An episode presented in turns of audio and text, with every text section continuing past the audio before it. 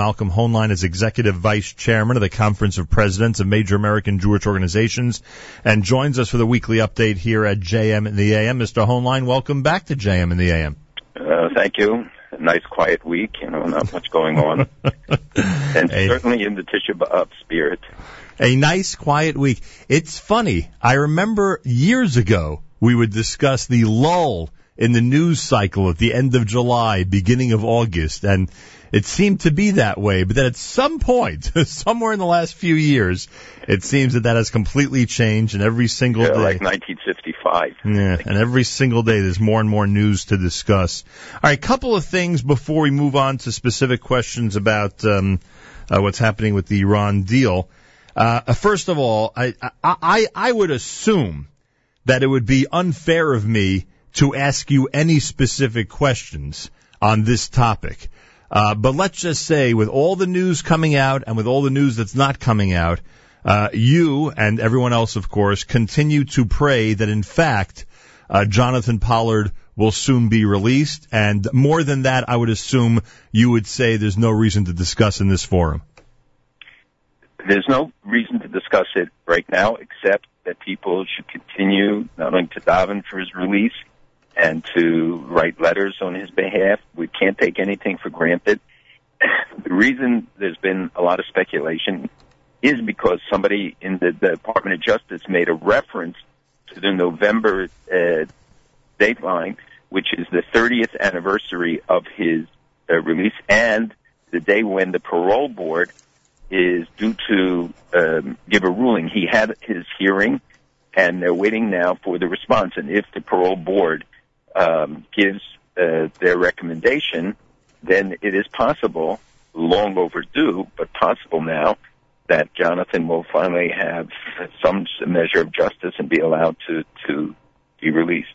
Okay, well said, and we'll continue to pray for his release. And as you said, those whether we have a very effective role in it or not, uh, everyone should continue to do what they do uh, behind the scenes to help in that situation. Secondly, uh, there was a, uh, a rally in New York City this week. No secret, we've been pushing it here on the air for a couple of weeks. Uh, I thought, um, despite some of the logistical issues, which you know we we can nitpick a million things here, but I thought that for an, for a July weeknight with no summer camps around and no schools in session and with a lot of people away and people no doubt fearful that it would be so hot they wouldn't be able to stand and all the other factors that go in when people start to think why they can't go to a rally. I thought it was a really good and powerful showing by the masses uh, this past Wednesday night. Uh, yes, let me just add one other thing on the Pollard thing that's yeah, yeah. coming up, and that is that people think it's linked to the Iran deal. It is absolutely not linked to it. There is no correlation. This is the the, the judicial process or appeal uh, pardon process uh, that he uh, uh, parole process parole process rather that he has to go through. So it's not linked. People think it's a trade-off or it's something being offered in exchange. That is not the case. I just don't want. Good point. I know a lot of people ask me that. Right. Good point. In terms of, of uh, the rally, I think the turnout was remarkable. Uh, I think uh, Jeff deserves a lot of credit for the initiative, the the um, and uh, undertaking this with uh, with others. Uh, there was a remarkable array of speakers, and I think it reflects the the genuine feeling and the charged atmosphere there reflects how much concern there is there and in other places, and there are many activities going on, many things involving members of Congress, mem- getting people to understand what the concern is, uh, and and it has to be focused on the substance. It's it's the case has to be made so that the American people understand, not because of Israel and not because the Jews don't want it, but because it's bad for America, because our elected officials don't want it, and because the more that they study it, the more details that come out, the more concerns that are raised. Mm, no question about that. By the way, speaking of the rally, and I'm sure after this show you will call me and, and yell and scream that I should never have brought it up on the air because I know the last thing I'm supposed to do is give any publicity to this. But sometimes you get so frustrated. You know, the, the we cannot praise enough the NYPD and the mayor's office and everybody who makes these things, you know, possible and logistically possible. And, and there's no question that you would agree that the overwhelming amount of cooperation from both is amazing. And, uh, and, we will continue to praise the NYPD on these airwaves and, and why not? They're, they, they are incredible. But sometimes there's a blunder when the, when the noticeably Jewish looking people, Jewish looking people, uh, who are holding Iranian flags and expressing their opposition are given VIP, what seems to be, what seems to be VIP treatment at a rally like this. You know, Malcolm, when I observe rallies, usually the opposition is blocks away somewhere and not standing in the middle of uh, a Seventh Avenue, 150 feet away from the main stage. So I just had to say that. I don't know if you want to comment on it, but that's that. Well, first of all, the, uh, the NYPD did a great job. Remember, it was very difficult because people, I think they were like three blocks on both sides of the streets and traffic running in the middle. It was very complicated, and it's not the ideal location for for that kind of a crowd. I'm sure at the beginning we anticipated that it would it would uh, grow like that. I do have to say that I was very surprised about uh, the, the marching the uh, those people into the middle ground. And I, and I give the crowd credit for not doing what I know sometimes I feel uh, my gut reaction is to them and to the uh, to their horrific behavior. And I mean, for people like that to carry the Iranian flag, people uh, representing a government that says death to Jews, death to Israel, death to America, that they want that's who they want to be associated with, and um, but but I don't know what the prior arrangement was. So it could be that that was an understanding they had. Yeah. The other thing I have to say, and I know there's a lot of news and people are anxious to hear, as am I, and we'll get to it in a second. But I must say, the the number of people who came in from out of town I know that places like Baltimore, Maryland were, were represented Wednesday night. Are you aware of the fact that Jay Schottenstein commissioned a bus from Columbus, Ohio that traveled 12 hours each way so that 40 people could participate in the rally? I thought that was amazing. I think it, it is a remarkable statement. And it, and first of all, I think, uh, you know, it, it's not remarkable about Jay Schottenstein because it's the kind of thing he does all the time. And you know, does not look for publicity or recognition. Yeah, but that 40 people the, wanted to do that. he wrote. Right. Um, but that's... He, he has his name on it, uh, family's name. But, uh, uh, uh, I do think, again, it, it, it is not something that's insignificant if you look at where buses came from. And also, if you see around the country that the federations in Boston, Miami, Los Angeles, many other places have now come out with strong positions, and this represents community positions, against the deal. Right. And I don't think there's any that has come out for the deal. Not everyone has taken a position necessarily, but I think that that is, uh, in and of itself, an important statement. And people should see that this is not just the leadership, but it's it's sinking to the grassroots, which is what will determine if we are successful.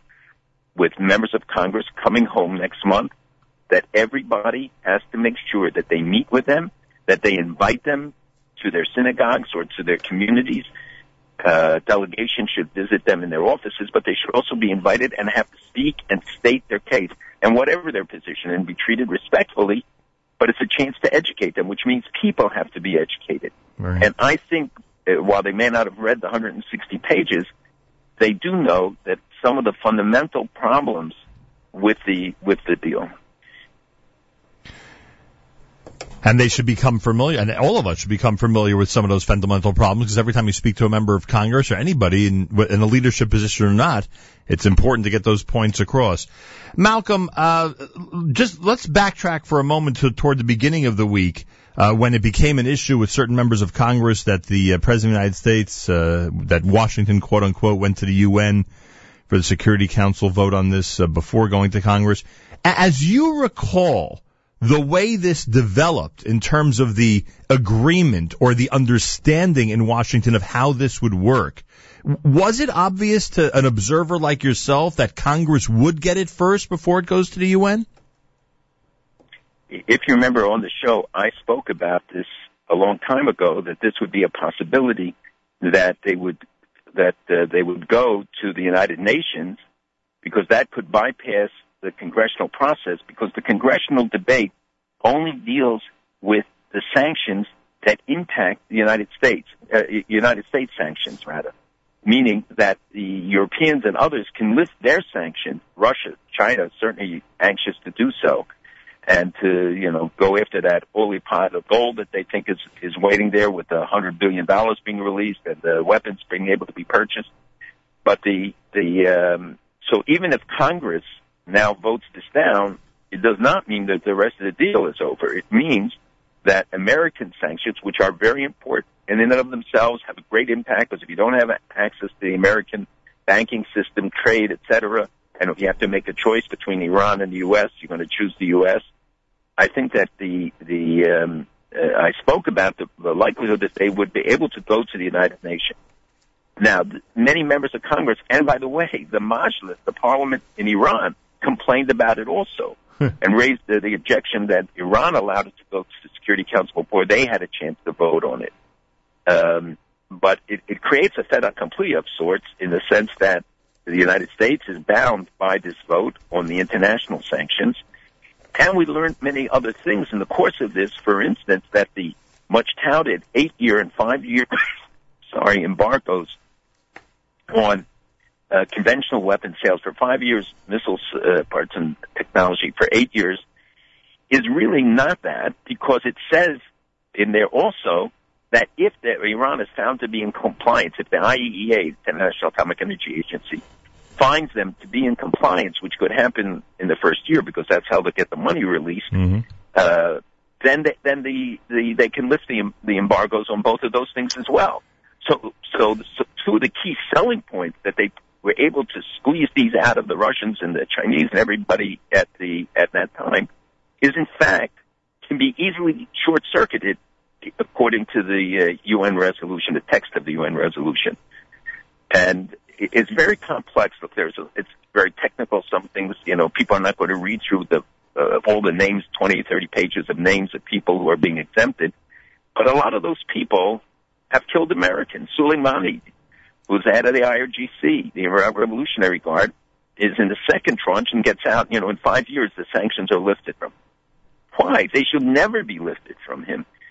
And I think that, you know, again, I know people probably glaze over when we talk about these details, but every one of these has real implications. All right, And I think that that's why it has to be a thoughtful process of looking at and understanding it. So two very important things that you just mentioned. Number one, unfortunately, built into this agreement are a lot of ways around the teeth, if there are any teeth, in the agreement. Right? You mentioned the the years, and the years can turn into one year, et cetera. So that, that that's number one. We learned that there are a lot of ways around it, and we keep hearing more and more about this. I'll ask you about one of them in a moment. And the second thing, as you just said, is that Congress has a role here when it comes to the United States' role in sanctions with Iran. But in terms of the actual framework of the deal, we have to start getting used to the idea that this is going to be in place. This is going to be implemented. I I don't think that we should yet say that this will be impl- uh, because the United Nations resolution Right. will be implemented. Because of UN But Council resolution. right now, the focus is on the U.S., and that is really the critical uh, battle now.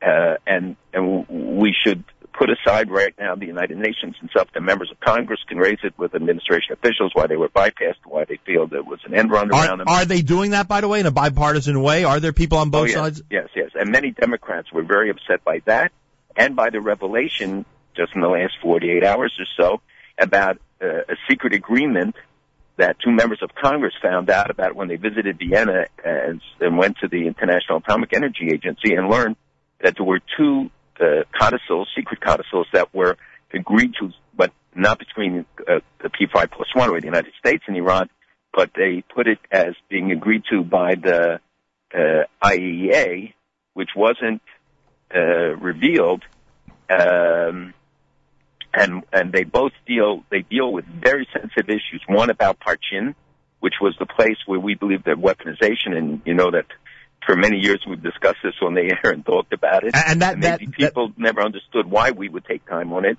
and that now area, they will. that area never made it into negotiation, right? Wasn't it left out of the negotiation? Right, right. And, but it is in this deal, and what they agreed to, uh, and and the, nobody is revealing it. The administration said they're not going to, and they said because it's not theirs and they don't have the actual document. They do have the document. um, that it, it, Parchin is the place where the weaponization, and the Iranians have put six times concrete over it. They've done many other things to uh, to um, try and scrub the place, but you know the half life of uranium is so long that traces can always be found. So what they worked out is that the Iranians will provide them with samples, meaning it's like going to a uh, um, somebody suspected of being a drug addict and telling him, "You provide us with a urine sample, and we'll, you know, then we'll trust that as the judge." Right. Second, seriously. Secondly, the the um, aside from uh, Parchin, the these uh, uh, secret codicils deal with critical issues that. Um, in, in the sense of the PMDs, and I know everybody gets confused when they hear the words, the possible military uh, dimensions about the past military activity, which is critical for setting the bar on how you measure what they have done since then. Right. So two of the critical issues are in these secret agreements, and now Congress is going to say the agreement, the, the law that was passed, the Corker bill passed a few months ago, signed by the president, says that everything must be turned over, that they have to tell them everything, and now they'll say, and, and there are also reports that there may be uh, understandings between um, various parties, between uh, oral understandings, verbal agreements, that they'll say, well, we can't turn over. We have their verbal understandings. Right, that I don't know for sure it's true, but that, there are serious people speculating. That leads to my next question. It's America's one and only Jewish Moments in the Morning radio program, heard on listeners sponsored WFMU East Orange, WMFU Mount Hope, Rockland County at 91.9 on the FM dial, broadcasting live from the Sonia and Robert Gold studios in Jersey City, New Jersey. Around the world on the web, jmintheam.org. We're live with Malcolm Hoenlein. He's on a cell phone. We'll explain why he's on the road so early in a moment. Um, uh, we're live with the weekly update here Friday mornings at JM the Rabbi Yudin coming up from Israel on this Erev Shabbos Chazon. Uh, I don't know if this is a secret part of the deal, if this is a well-known part of the deal, or it fits into the category of the two you just discussed. Is there or is there not a provision that military installations, that military um, uh, military sites in Iran are exempt from inspection? That is a critical question. I and no one else can give you uh, an answer uh, because we saw that the Iranian defense minister said that he's ruled out any access to the military sites, right, and um, and and information to any foreign party. The the supreme leader has said it. Others have said it. So I can't give you a definitive answer because we can't get one. But what we have heard is Secretary Kerry, others have said, look, no country, we wouldn't allow people to get access to our military installations. Well, first of all, we're not the same. Second of all, we're not the ones in the docket. They have a proven record of lying and abusing military sites, which if off limits, they will just transfer their nuclear activity to those places. And if the, even if they would be put under that inspection regime, which everybody has heard about, where they say that it would take, you know, uh, you get 14 days and then 45, I'm sorry, 24 days. It could be even much more. It could be up to three months. Well, you can do an awful lot, even in a nuclear place uh, where, where nuclear action is taking place, to be cleansed. If you have, uh, if you can delay the process for for several months. Yeah. So right now, it does not appear that they have, certainly not anywhere, anytime, and now everybody denies that they ever agreed to anywhere, anytime. Though we know that they said, and they use that term often in the discussion of, of what the expectation for the, the regime to be truly uh, invasive and truly effective. You'll have an opportunity to discuss that question and many others. Uh, Malcolm, and the reason he's on the road so early is part of the meeting this morning with Secretary Kerry. Um, how do you think he's handling all this? Because it does seem that in every single press conference hearing, he's obviously getting a lot of specific questions. Um, I, I, I guess he can't know every single detail of the agreement, but in terms of the way he's representing the president, do you do you get the feeling that he's doing a good job at it? Look, I think he, he's got a tough assignment because Congress, you know, is pressing him very hard. I'm sure there are things that, you know, he is reluctant to to put out to some of the, the private information or information they would like to keep uh, private. But I think, uh, you know, he he, he's he is the Secretary of State. His job is to represent the administration position, which he's doing. Um, how effective it is, we'll see as time goes on and people have more and more of a chance to evaluate both what he says and and what information will come out because inevitably things come out. This doesn't stop, you know, with uh, uh, with just the first weeks, Yeah. second weeks.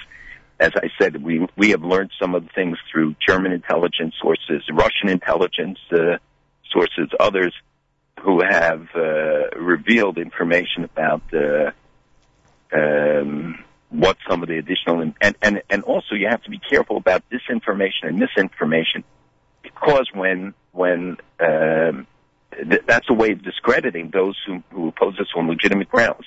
And and again, I think the discussion has to not personal. I think it has to. We have to always think about what how you make the argument most effectively, and it's not by screaming, but but on the, in this case, appealing to the minds and getting people to understand why this could be a danger to future generations. Yeah. Then they have to make a judgment, and, and it really rests on 535 people, and on a few of them, when fewer number when it comes to the override, if they can get two thirds or not of, of the Senate. Right. Um, does it surprise you that he agreed to this encounter? Because I would guess he's thinking if he's walking to a, into a meeting that you're leading, it's likely not going to be a quote unquote friendly crowd on the issue of Iran.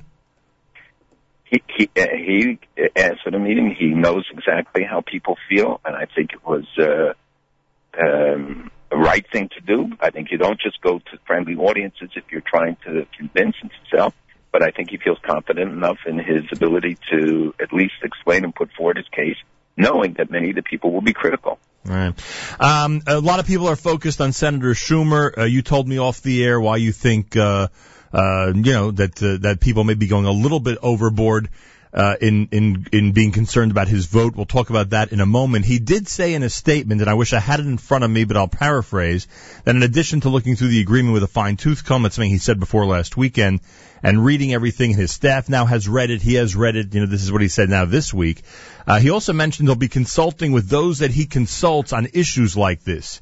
It is possible. Is it possible? That you might be in, on that list of uh, Schumer advisors when it comes to his decision regarding the vote on Iran? Uh, no, I don't think so because I think he's talking about people who will be able to give him expert advice interpretations of some of the implications of the decisions. He, he may let us know, and, and I do speak to him periodically. Uh, and I don't at all diminish his role. I think he is the single most critical person in this process right now because of his position, because others look to him. Uh, I mean, people like Senator Gillibrand, who has not said anything about her position, or Senator Cory Booker, who uh, has not said anything, and Blumenthal, Connecticut. These are, are critical because other members of the Senate look to them, and they, I think, look to to Chuck uh, as a leader, and he's you know up to be the next leader of the Democrats in in the, the Senate. It's a very important position. Um, uh, I think it, you know his track, his history as a supporter of Israel is clear. Uh, so what what the concern I'm saying is that people should be careful with uh, some of the language that's used, Right. but the intensity of feeling, and I think people, everybody has a right to, to contact his office, to send him a letter, to Right. to speak to Yeah, I, I didn't. there to let him know Right. how strongly uh, voters in in New York feel. Yeah, I didn't mean. To. I didn't mean to suggest that you were saying uh, that, that his role is diminished. But my suggestion so, simply was that yes, he's vital and maybe the most important person in this entire process. But even if he would vote against it, I think you'd agree we we'd still have a long way to go, so to speak, to to make it to you know to the votes that are needed. Right. I will tell you one time during the fight over Jackson Vanik, which was a very heated debate and probably the most intense um, that we had till now. And I think this is really uh, one of those watershed votes. It's not, you know, just another thing, another piece of legislation.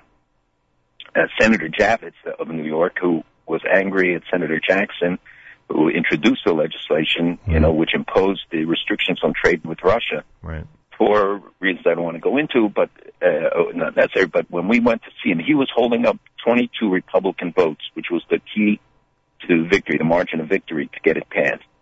And I remember Gil Klaperman, Rabbi Klaperman, sure. and I were there. We, he was then chairman, and I was director of the Soviet Jewry uh, Conference in New York. And he said to him, it was before Purim, he said, from the Megillah, Him Kait that maybe it is for your whole life, Mordechai said to Esther, everything was geared just for this moment, for when you, uh, that, that he said, uh, Rabbi Chatzala, that the salvation will come will will be solved, but you and your family will be lost, and your father's house. And I remember Javits crying and didn't answer us. He cried, and the next day he, he turned the 22 votes over. So a single individual, it's not just his vote, it's the influence they have, and Chuck has a lot of influence, and that's why people are putting such emphasis on him. But the other votes, the other people, ought to be contacted. Every vote, every congressperson, everyone has a vote, an equal vote. Malcolm. And, and everyone should be talked to and respectfully and get to see them and talk to them. Be prepared, know what you want to argue, what, what positions you want to put forward, and listen to what they have to say. Malcolm, that is a great story. So you are not opposed to somebody going to Chuck Schumer and quoting that passage from Megillah Esther. Yeah. I'm not opposed to them quoting it to anybody, including President Obama. That uh, they have to understand that this is a decision for generations. The implications of this, not just for Israel, you know, in many cases for other countries, it's a bigger problem. Um, they say, but in the other Arab countries and others who strongly object to this deal. Um, but but to understand the the serious nature the Jackson Vanik legislation, which most of your listeners don't even remember anymore, yeah. or and the younger ones never heard of. It was like on the tip of our tongues when we were in high school. of course, it was what we talked about day in, day out, and it was easier than this in some senses because it was purely an American legislation, and the Russians fought us. Uh, even President Nixon, who was then the president, was against it. For those who don't know, Richard Nixon was president of the United States, and Henry Kissinger was Secretary of State, and he opposed us. And ultimately, it was the people that decided. The people support going into the streets and uh, and most of all lobbying and making the case why this was critical. Everybody said it would destroy relations. What did it do? It forced it in the same way the sanctions brought Iran to the table, something the president acknowledges, even though it was congressional sanctions, an initiative to, to put in sanctions. Um, that that uh, brought the, the Iranians to the table. And, you know, we, unfortunately, because of this, we're ignoring all the rest of the world. That's right. Um, you know, there's so many other things that, uh, that are going on. There was this great report on the PA educational system which showed the widespread glorification of terrorism, which I hope maybe, well, next week we'll get into and to talk about some of the other developments. But think of what the release of all of this money will do for Hamas, Hezbollah, or the Houthis. Even if 10% of the released money. It would mean $15 billion would be available. And some say it's only 100 billion, so it'll be 10 billion if 10%.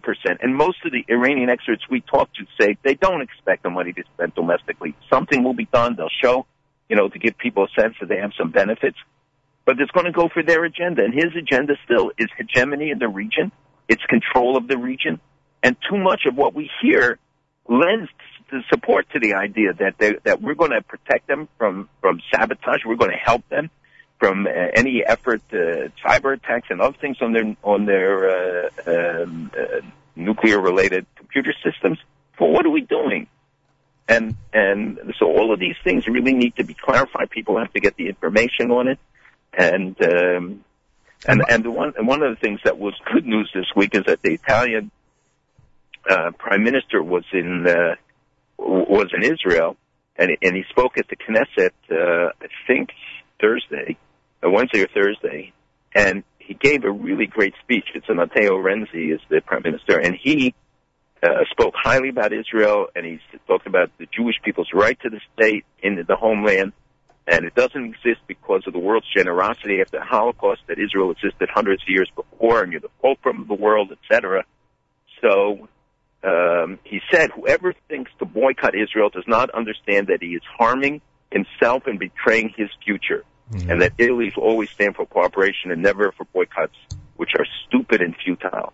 Wow. Now, why can't every foreign minister in Europe say that and then implement it and stop uh, the, the ridiculous uh, talk?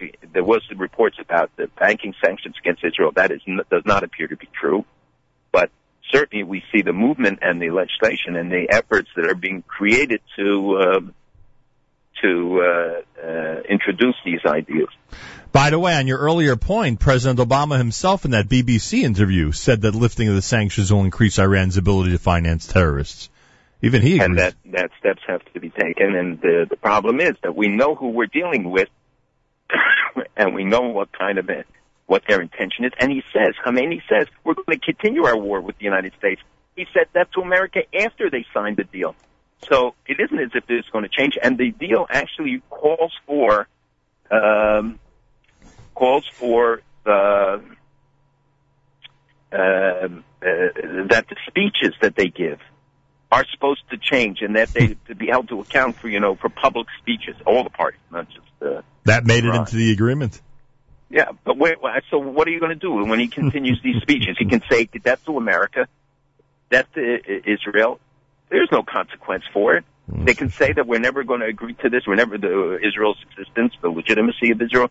We we want to deal with the Shiites and and it threatens uh, Bahrain, threatens Qatar, threatens uh, uh, Kuwait, other countries in the region. There's no consequence to it. Oh, that's for And now sure. we're going to release all of this money and and and gain an international standing and have delegations coming from Germany, France, the foreign ministers, the president of Austria is going, the foreign minister of France is going, Fabius, the, the and others are going there. At least a German official, the vice chancellor, once said that we can never accept uh, what you say about Israel's uh, uh, challenging Israel's right to exist, etc. But the fact is, they're going there and they're gaining international legitimacy. At least the military option is still on the table. They keep speaking like that, Malcolm. The military option is still on the table. By the way, um, and we'll continue to talk obviously over the next few weeks about what people can do, and, and you want to emphasize, by the way, that it's, you know, people should keep in mind September 17th. You know, if you're gonna if you're gonna put in a 24 hour a day effort in this, remember that there's a lot of weeks down the road that we're gonna need the pressure as well, not just now at the very beginning of this whole process. And the vote could be a bit earlier. It could be even September 10th. So we have to prepare that after Labor Day, there will be another push. But I, I know there are delegations going to Washington. But most importantly is now these guys are coming, you know, to your hometown, Yeah. and appearing in the local theater. So make sure that people reach out to them and speak to them and try to win them, not alienate them, win them by the strength of our arguments and the legitimacy of the case because I think it's a very strong one. Some people have mentioned to me and brought to my attention that they're not happy with Israeli officials. Uh, I don't know if the ambassador would fall into this category, but Israeli officials coming here to act as lobbyists during this process, especially since the uh, political community and the Jewish community uh, in general seems to be pretty passionate and involved in the process. What's your feeling about Israeli officials and members of government coming here to state their case regarding the deal? Well, they really haven't come here. They've been doing interviews mostly with uh, um, foreign sources, you know, American media and stuff. Sorry, and making the case. So it is a legitimate question because we do not believe Israel should be the focal point. That we have to make this case to the American people. Obviously, Israel is threatened, and for us, this is a major motivation. But to win the, the majority of the American people, we have to show them that this is about the United States' security. It's about the future of our children and grandchildren in the United States because when they're building these intercontinental ballistic missiles, they don't need them against Israel. Right. They can use shorter range missiles. This is obviously against Europe and the United States. They are, are developing, uh, you know, uh, the the nuclear warheads that will be able to carry a bomb that will not be used against Israel. Uh, their nuclear weapons that they're developing could be used, but they don't need the missile carriers to do that. So that's one. Two, I think the fact that you had a united front in Israel, that the opposition, every one of the opposition, Lapid and Buji and every Herzog and others, are standing together is a very important statement. I think that really made a difference to uh, to the American public and to many members who see that this is not just Netanyahu taking some political stance, but that those who have looked at it across the board, the spectrum, recognize that this is a dangerous deal. All right. Well. Uh, all right, we'll talk plenty more about this. By the way, there's some there were some arrests yesterday. I mean, peaceful arrests at uh, at uh, Chuck Schumer's office. Uh, was curious in your in your student struggle days. Did you ever uh, make it into the hoosegow, Malcolm, or you avoided all that? No, somehow I avoided it, but I, no, I did get arrested in Russia. oh, in Russia. Activities on behalf of Russian Jews, Wow. uh, and uh, in other places for uh, similar things, but never in the United States. Wow. It, My record's clean. It reminds so me. Far, so far. I, I think I've told you this story before. It was one of the most interesting days of my life. I, I was, um, sitting in Hebron with Rabbi Avi Weiss and Rabbi Levinger together in the cafe in Hebron. And, and Rabbi Weiss says to Rabbi Levinger, uh, I have never ever been arrested inside the state of Israel. That's my shita. I've never been arrested in Israel. And Rabbi Levinger said, I've never been arrested outside the state of Israel. That's my shita. So, right. so there you go. We know, we know the Hoenlein creed now. Russia's fine, but it's not happening in the United States. Russia, Jordan, other places. God almighty. It's all good. Can only imagine what the conditions were like there. All right. I know it's, hey, it really is Erev Tisha B'Av. What am I saying? Uh, Shabbos is not Erev Tisha B'Av. Shabbos is the ninth of Av. So today is Erev Tisha B'Av. And Malcolm, with that in mind, we should end on a note of, uh, of Jewish unity and concentrate on the topics that will hopefully bring us to the ultimate salvation. What is your message as we get ready to observe, unfortunately, yet another Tisha B'Av? That the antidote to what caused Tisha B'Av, Sinat Chinam, is Ahavat Chinam, that the antidote to the um, uh, reasonless hatred is is is true love and, and feeling for one another. That Jewish unity is the most important thing we can achieve, and especially in a time of tension like this, we have to be one. And even if people disagree, we do it respectfully, and that they understand and think about the consequences of their words and their actions. That this is uh, a, a critical moment that future generations will look back at and will judge what people have done and didn't do and how it was done but we need to maintain the unity of our community over an extended period and uh, uh, commitments that we have to one another. No question about it. Have a, a, good Shabbos and an easy fast. We'll speak again next to week. You and to everyone. And good luck today. I hope it's the last one before it becomes a simcha. Amen to that. I say good luck today to Malcolm, as we mentioned earlier. He's, uh, of course, leading that meeting with Secretary Kerry, which will begin uh, probably in the next 90 minutes or so in New York City. So uh, we wish him the best of luck.